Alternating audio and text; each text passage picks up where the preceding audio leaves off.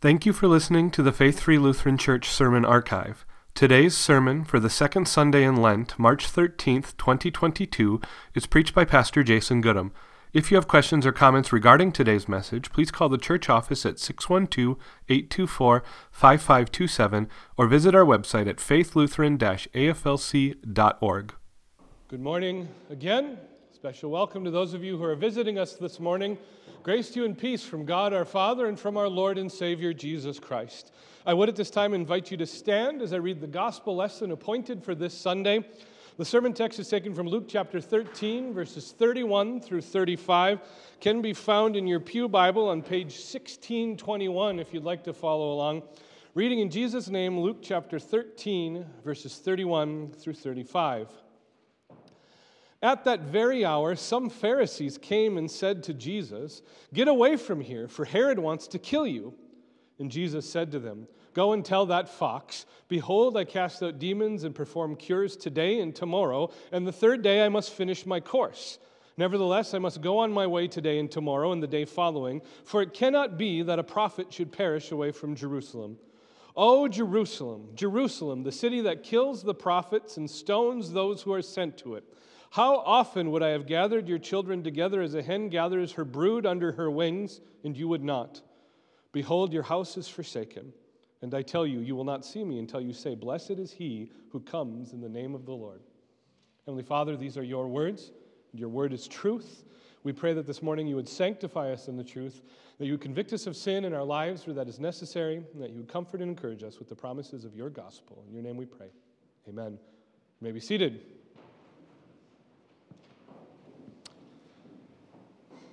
A fox, a chicken, and a donkey walk into a sermon, and the preacher says, This is an opportunity that I cannot miss. There's no other way I could think of to uh, start this sermon, and I'm never ever going to get a chance to use that line ever again, so I went with it. But of all of the ways for us to analyze and consider and meditate on this passage, the presence of barnyard animals is to me maybe the most interesting. Two of these animals are referred to directly. You have the fox and the hen. One of them is anticipated, but all three are important because all three give us different insights into Jesus' mindset as he prepares for his triumphal entry and as he prepares us for his crucifixion and resurrection. And so, turning our eyes back to Luke 13 this morning, first we look at the fox. Now, there's quite a bit of debate as to what is going on with Jesus' interaction with the Pharisees at the beginning of our gospel lesson. Was Jesus being warned of real danger by some sympathetic Pharisees? We know from the rest of Scripture that some of the Pharisees, including Nicodemus and Joseph of Arimathea, followed him secretly. The book of Acts records that still more believed in Jesus after his resurrection and ascension. But then again, we're told that during his trial, Herod had been looking for an opportunity to see Jesus. And so perhaps it is just as likely that the Pharisees were telling a lie. Were the Pharisees here instead trying to manipulate Jesus to get him out of their hair once and for all? Perhaps they were indeed telling the truth that Herod, was seeking an opportunity to kill Jesus, but they were doing so not to protect him, but to get him to flee. Some commentators, as I mentioned, even think the Pharisees might, might have gone as far to lie to Jesus so as they might trap him, to use this lie as the beginning of some scheme. After all, elsewhere in the Gospels, the Pharisees are also looking for an opportunity to trap Jesus, defame Jesus, and ultimately kill Jesus. But whatever the case may be, Jesus' response is both interesting insignificant. Go and tell that fox, Behold, I cast out demons and perform cures today and tomorrow, and the third day I finish my course. Nevertheless, I must go on my way today and tomorrow and the day following, for it cannot be that a prophet should perish away from Jerusalem. Jesus, in response to Herod's threats, real or otherwise, points to his miracles. That he, at that moment, is about the business of casting out demons and healing the sick. But then Jesus mentions a third day. And that's really where our attention should be piqued because he goes on to build forward from that third day into the notion about his death. And he predicts that he will die in Jerusalem because he's a prophet. And prophets don't do anything but die in Jerusalem. So, what's going on? Insofar as Herod and perhaps the Pharisees are concerned, Jesus is a threat. Jesus has garnered much popularity through his miracles. People are following Jesus. They're listening to Jesus. And the implications throughout all four Gospels are that in doing so, they're not listening to the Pharisees. They're not adoring Herod.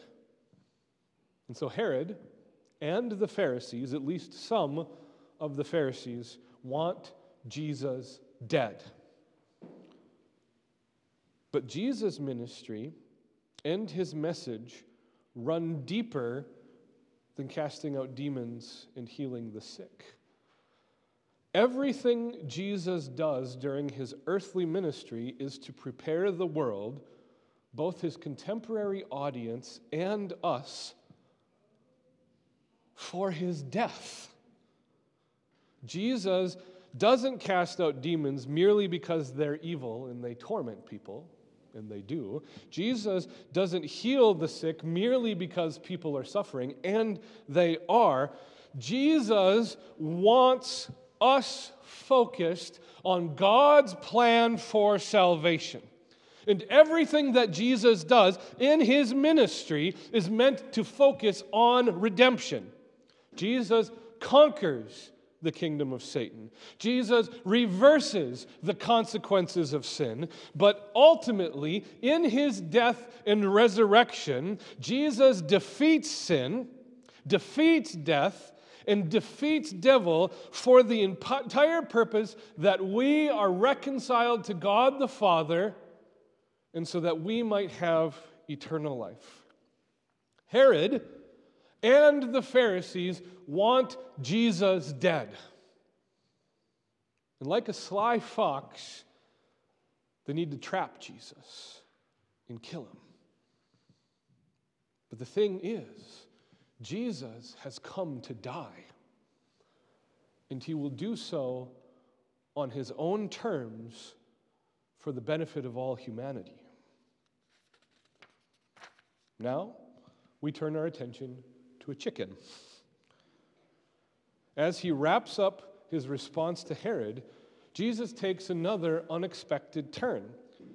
Jesus begins to lament over Jerusalem. And I guess, as ones often do when they're in the middle of a lament, he then naturally compares himself to a chicken. Oh, Jerusalem, Jerusalem, the city that kills the prophets and stones those who are sent to it, how often would I have gathered your children together as a hen gathers her brood under her wings, but you were not willing.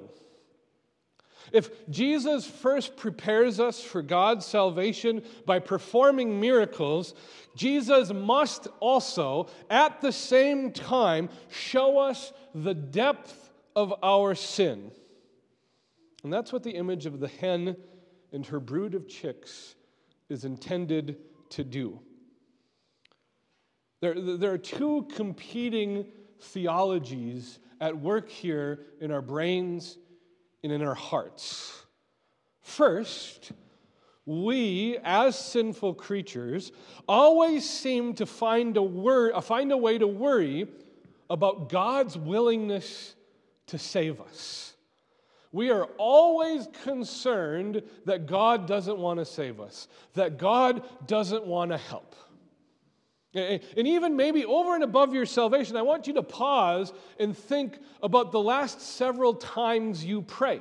If you're anything like me and anything like the way I was raised and trained to pray, it is highly likely that the nature of your prayer looks something like you trying to convince an unwilling God to help you this time. You're always trying to persuade God to be on your side.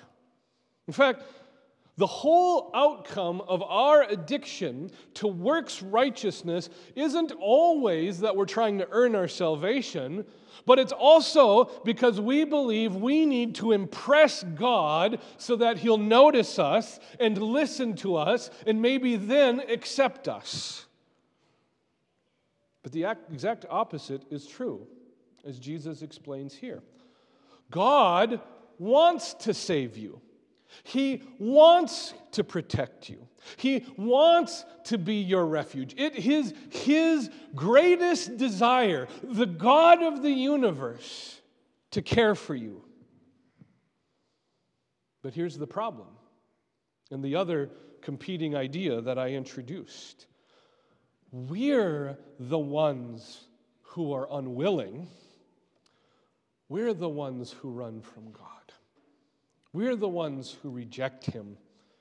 We try in our lives and in our sin over and over and over again to show God that we don't need Him.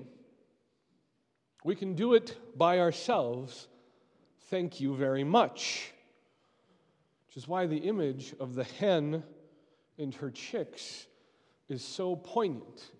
If you've never grown up on a farm or seen livestock, you will know that the one creature dumber than a farm animal is a baby farm animal. Uh, they repeatedly have an independent streak that puts themselves in the severest of problems. And so, like a mother hen, Jesus desires to gather us and care for us.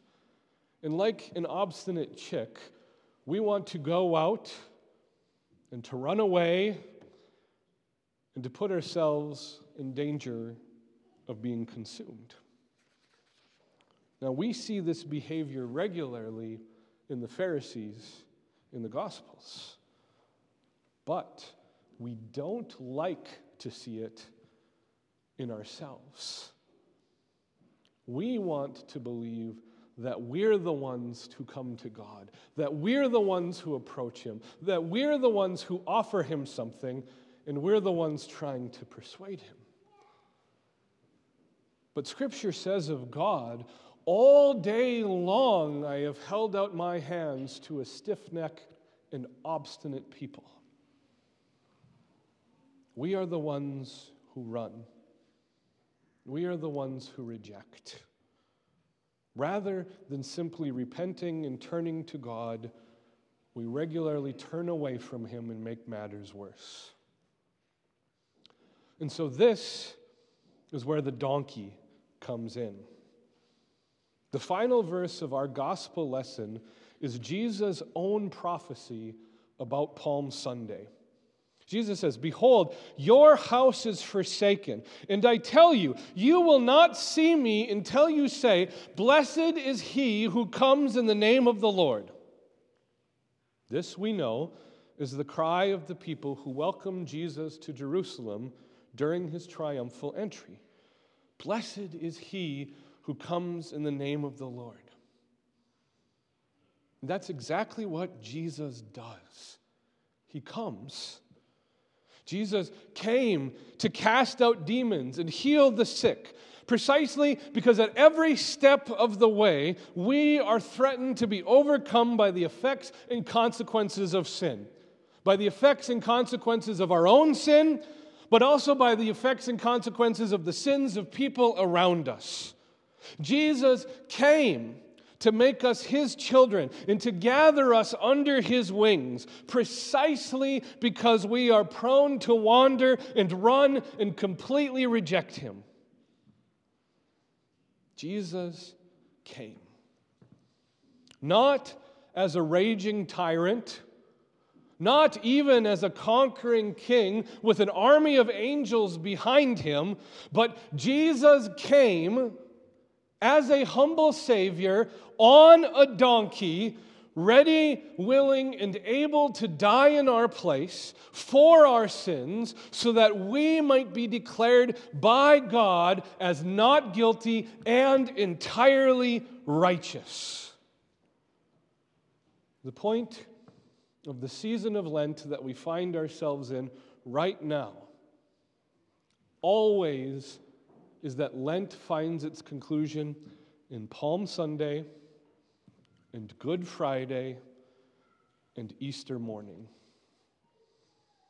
As we reflect with the church around the world this season on our mortality and our sin and our need for repentance, Jesus comes and he takes that sin and he makes our sin his own. And he dies in our place for our sin. The end of it all is that the chicken outsmarts the fox, and the donkey delivers the king of the universe for you, for your forgiveness, and for your salvation and for your eternity. Amen. And now, may the peace of God, which surpasses all understanding, guard your hearts and your minds in Christ Jesus our Lord. Amen.